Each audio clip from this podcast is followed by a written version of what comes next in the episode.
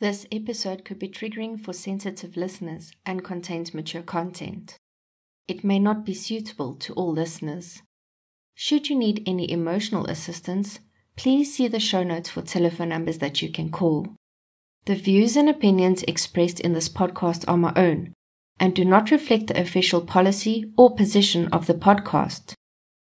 Any content provided by contributors, such as the host, guests, bloggers, sponsors, or authors, are of their opinion and are not intended to malign any religion, group, club, organization, company, individual, or anyone or anything.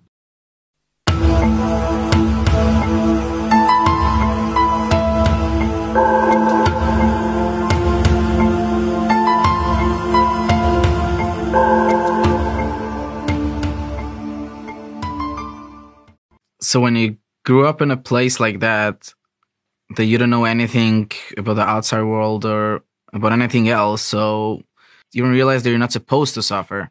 You you think it's just that's a normal life because it says in the Torah, and they explained to us a few times that if I'm not punishing you, so that means I hate you. That's how they translate it. Uh, So as a kid, you think, okay, if they don't punish me, they hate me. So that means if you get punished, they love you, right? This is Decoding Cults, and I'm your host, Palsy. You are listening to Lev Tahor Part 3. In our last episode, we looked at the group's time in Canada and how they eventually had to flee this country as well. This week, we will be continuing the story of the group in Guatemala. If you haven't listened to the first two parts of the story, I suggest that you go back and listen to parts 1 and 2. That way, this part will make more sense. I'm going to give a blanket trigger warning again for this episode, as it contains many elements of child abuse and other abuses. Please take care when listening. I would like to apologize again if I mispronounce any of the words.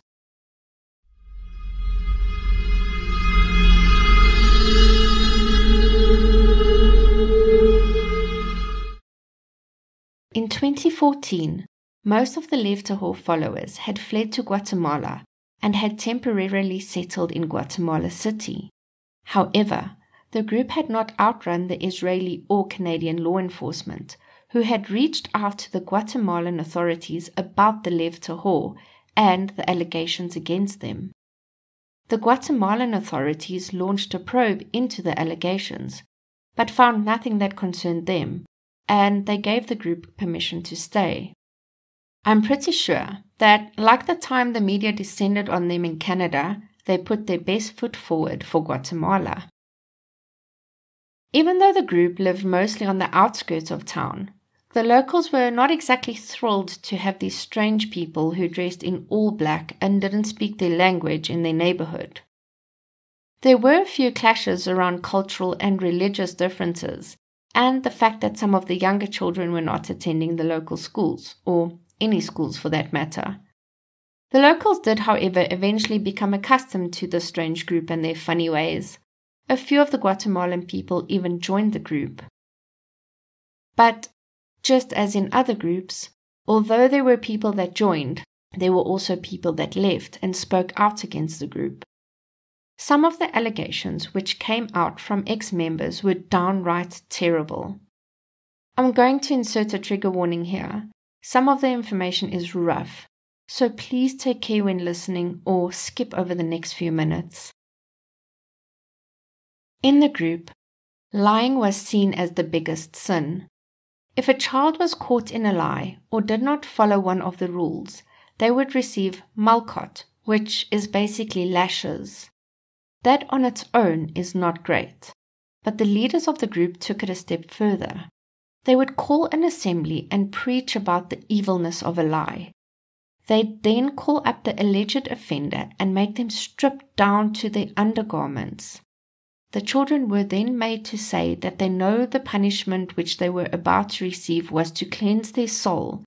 They'd lie face down on a sort of altar in front of their peers. Then, the male leaders for the boys and the leaders' wives for the girls would lash them all over the back of their body. At times, this would last for an hour. Oh, and if you cry, you get extra lashes. Then, to add insult to injury, once the lashing was done, you had to kiss the hand of the person who had just hit you. The leaders would tell the children that they were doing this from a place of love and that they were saving their souls. You see, apparently these beatings cleansed them from their sin and ensured that they would now get into heaven. Children who were deemed disobedient would also be locked into rooms for hours on end. These rooms would be locked from the outside.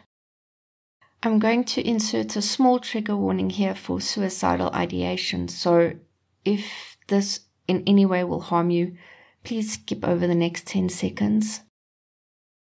One young man who had managed to escape the group, Mendy Levi, told in a YouTube story exposing the cult that the beatings and torture happened almost on a daily basis. It got so bad for him that at one time he had tried to take his own life by drinking a mixture of bleach and sugar.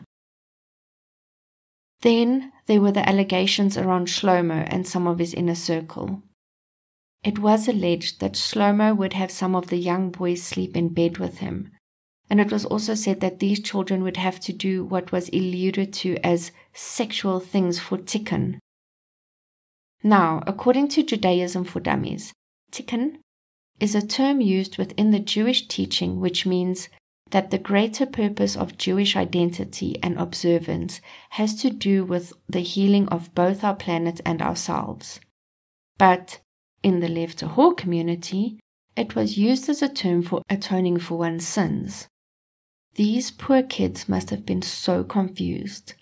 I can bet that none of them did anything wrong, but were made to atone in this awful way to this disgusting old man who, to many of them, was akin to a god. Whenever a follower would leave the group, they would go onto a list. This list of names was then given to all of the members, including the children, and they would be tasked to pray for the death of these deserters. I just can't fathom why you would get a child to pray for someone's demise. Maybe to scare them and to ensure they stay? I, I just don't know. The Guatemalan authorities received a request from the Israeli government to look into allegations of child abuse happening within the group. In September 2016, they raided the yard of one of the Lev Tahor members. Some of the children were taken and a few of the members were arrested for child abuse. After this raid, most of the group then moved 171 kilometers or 106 miles west to the small tourist town of San Juan La Laguna, which is on the shores of Lake Atitlan.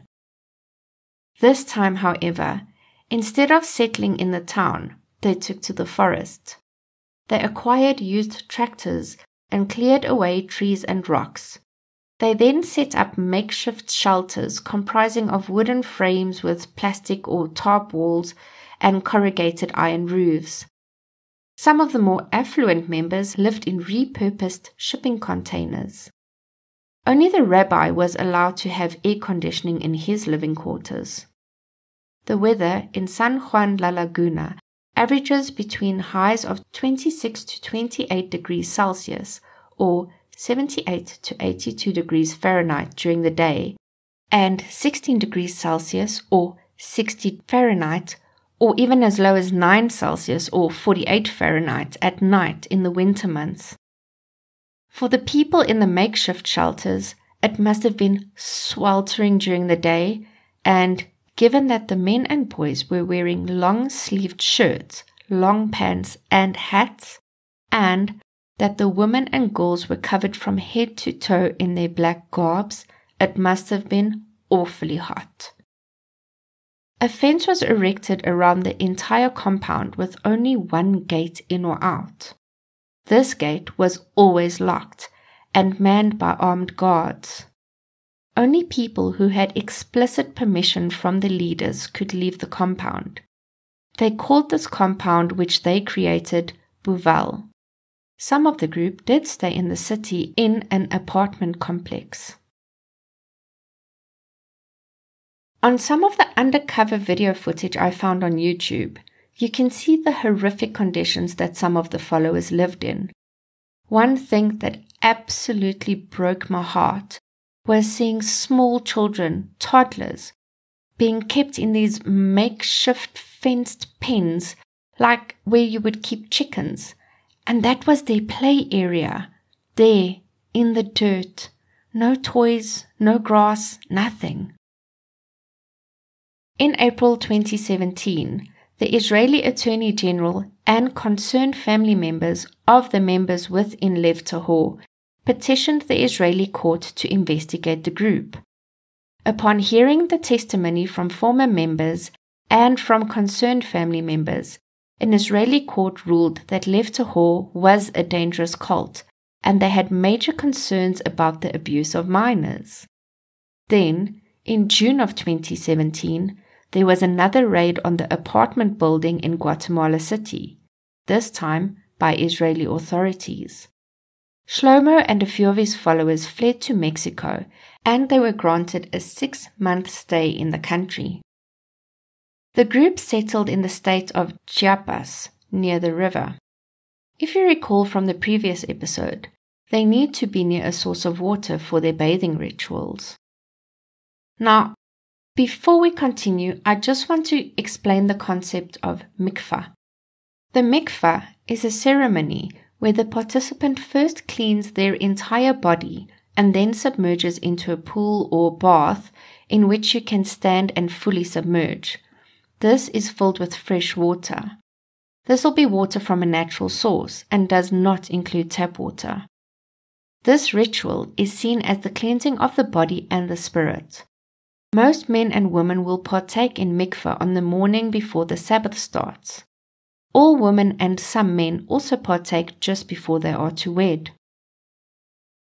On Friday morning, 7 July 2017, Shlomo wanted to go down to a nearby river to perform mikvah before the Sabbath.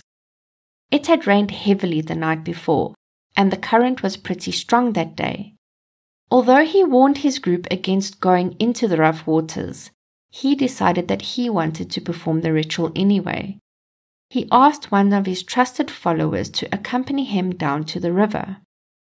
The follower was to stand on the bank of the river and hold on to one end of the rope, while Shlomo would enter the river holding on to the other end.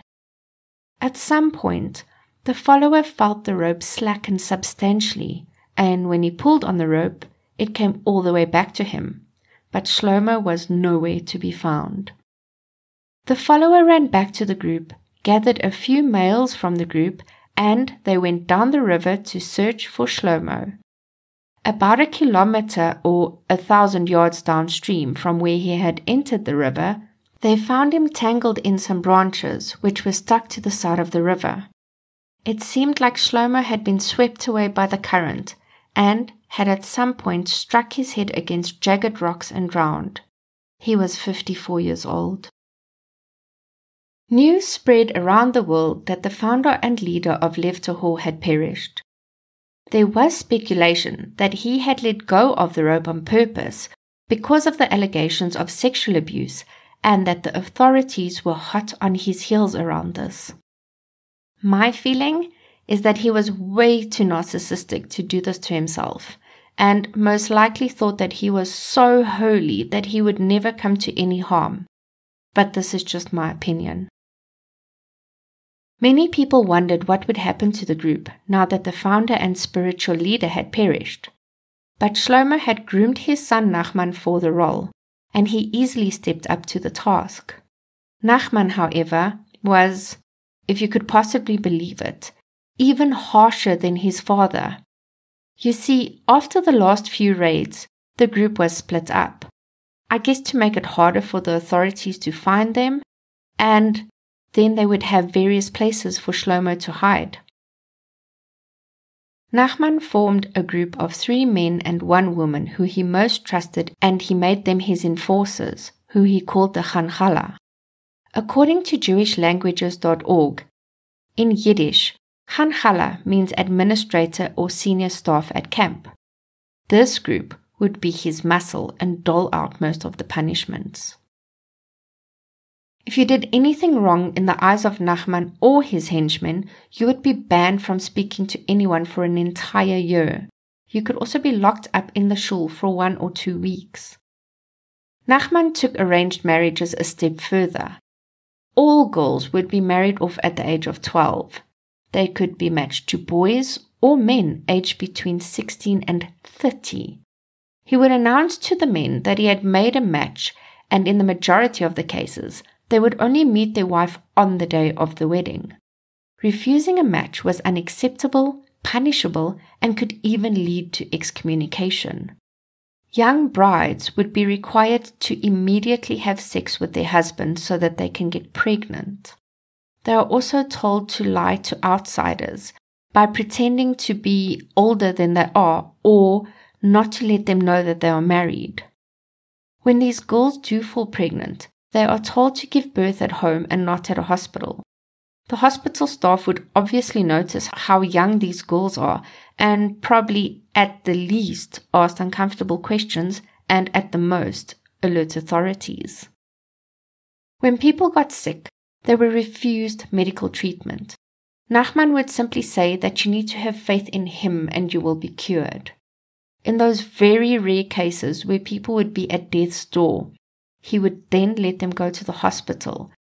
But in most of those cases, they were always too late.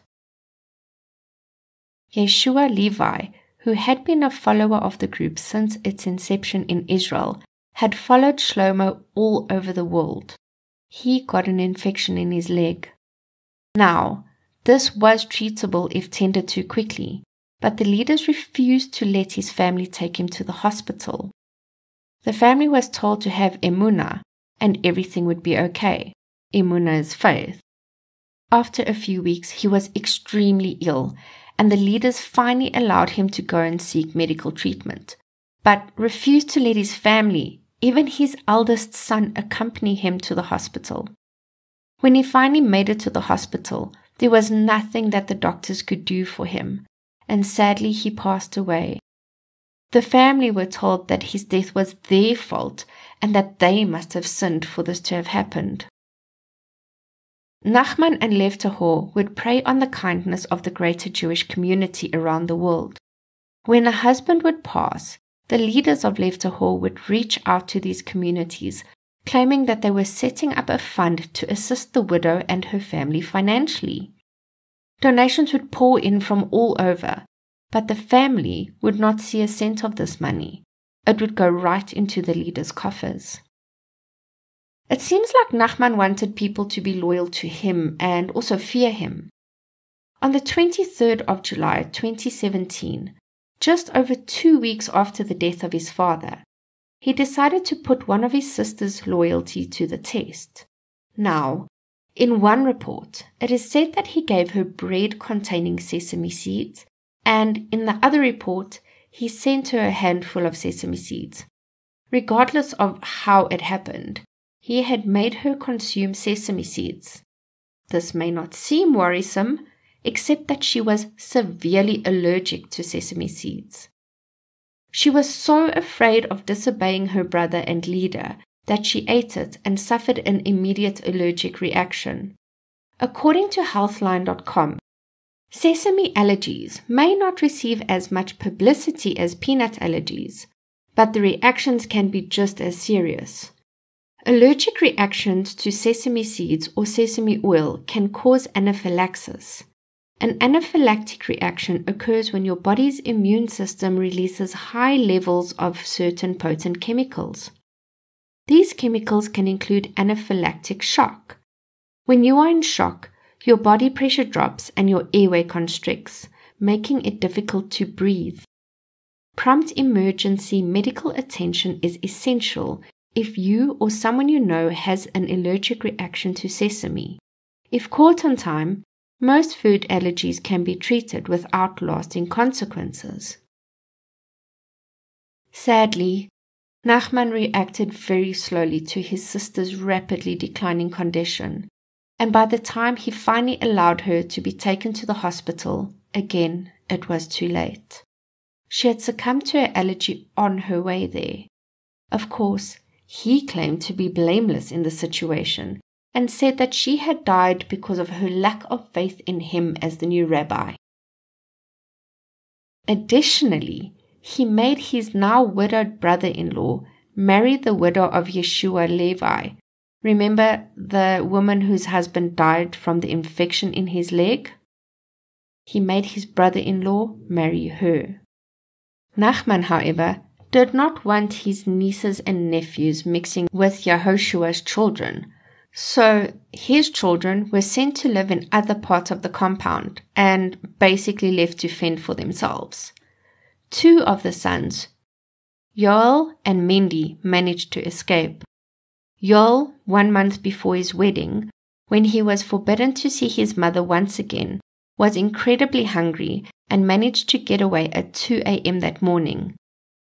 His brother Mendy left a short time later when he got wind that he was set to marry his 12 year old cousin.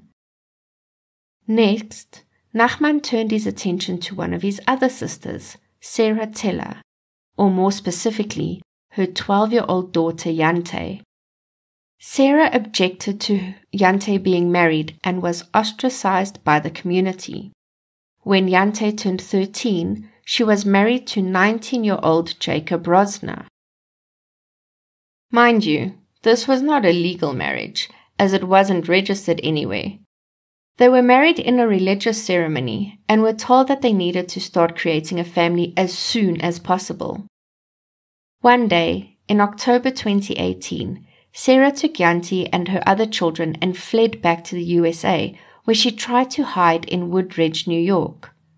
That November, she was granted temporary custody of her children and their father was prohibited from communicating with them at all.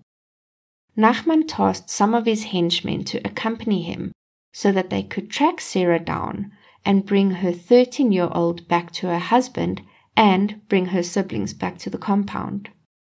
They tracked her all the way to New York and set a plan in motion to get the children. They sent a gift to Yante which included honey, coffee, and a cell phone, uh, through which they could communicate with her. Now, if you're wondering why Yante would entertain such a scheme, so was I.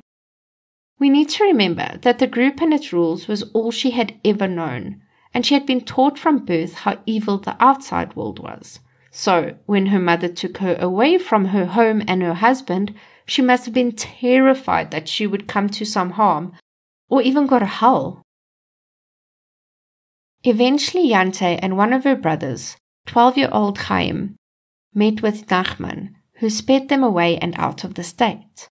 When Sarah realized what had happened, she immediately contacted the authorities, who thankfully sprang into action very quickly, and the FBI got involved as well. They found the trail fairly quickly. The children had been taken to Scranton, Pennsylvania, which is around 91 miles or 146 kilometers east of where they were. From there, they had flown to Mexico City in Mexico, where they were then to stay for a while, until they could continue on to Guatemala. Luckily, the authorities caught up with them in Mexico, and the children were brought back to their mother. Nachman Helbrans and Maya Rosner were charged with kidnapping. This, however, did not stop them from trying to kidnap the children again. The group sent cell phones to the children on four different occasions. Luckily, Sarah managed to find them and confiscate them. On one occasion, she had recorded a conversation with one of the leaders still in Guatemala.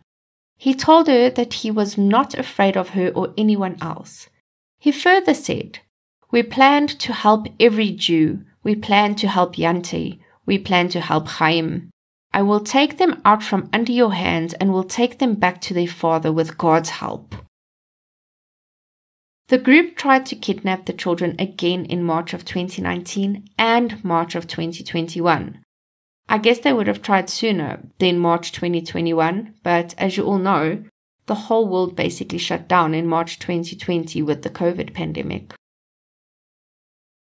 The Guatemalan authorities were also breathing down their necks around all of the allegations of child abuse and started to raid the compound. If you are keeping score, that is now the fourth country which they have pissed off. They were not welcome in Israel, the US, Canada, or Guatemala anymore. So where would they go? Especially since their leader was now being held custody, some of the group applied for political asylum in Iran. They even swore allegiance to the state's supreme leader, Ayatollah Ali, but not all of them would make it there. The group started to split up some remaining in Guatemala, some moving back to Mexico. Back in the US, the Department of Justice declared on 19 April 2021 that charges of child exploitation offenses would be brought against Nachman Helbrans, Maya Rosner, Yakov Weingarten, Shmuel Weingarten, and Yoel Weingarten. Their trial started in October 2021 and on the 10th of November 2021, they were convicted of conspiring to transport a minor with the intent to engage in criminal sexual activity, conspiring to travel with the intent to engage in illicit sexual conduct, international parental kidnapping, and conspiring to commit international parental kidnapping. In April 2022, Nachman and Maya were each sentenced to 12 years imprisonment. Although their time in custody leading up to their sentencing will count towards their prison term, they will be on probation for five years after their release, so they should be released around 2031. Nachman will be 51 and Maya will be 56 by the time they are released. But what happened to the rest of the followers and some of the leaders, you ask? Well, their lives have not exactly been sunshine and roses. There were multiple raids on their homes in both Guatemala and Mexico. Some of the men were even arrested. It got to the point where the majority of the group abandoned the Guatemalan compound. A few members stayed behind to try and sell off any of the equipment that was left behind. I guess being on the run with no real income can be costly, so they would need every cent that they could get. I just hope they use it to properly feed and clothe the children. Some ex followers went to visit the compound after it had been completely abandoned. It's eerie now, like a ghost town with small remnants of a life gone by. At first, 70 of the followers tried to make their way to Iran. However, when they stopped in Iraq on their way to Iran, Iraqi officials deported them to Turkey. I'm not 100% sure why they did this. The followers of Lev Tahor regrouped and decided to try their luck in Romania, but they were turned away once again and sent back to Turkey. They attempted to settle in the small country of Moldova, which is situated next to Ukraine, but again they were shown away. Next, they tried Sarajevo, but no dice. One news outlet described their movements as bouncing all around the Balkans. The last report I could find said that they went to Bosnia, where people are permitted a three month visa, but they never applied for further visas or even asylum. Apparently, they left there in the middle of the night, and one person claims that he heard a member mention Bulgaria. But we don't actually know where they are for now. I do truly hope that the children who were removed from the group have found a good life.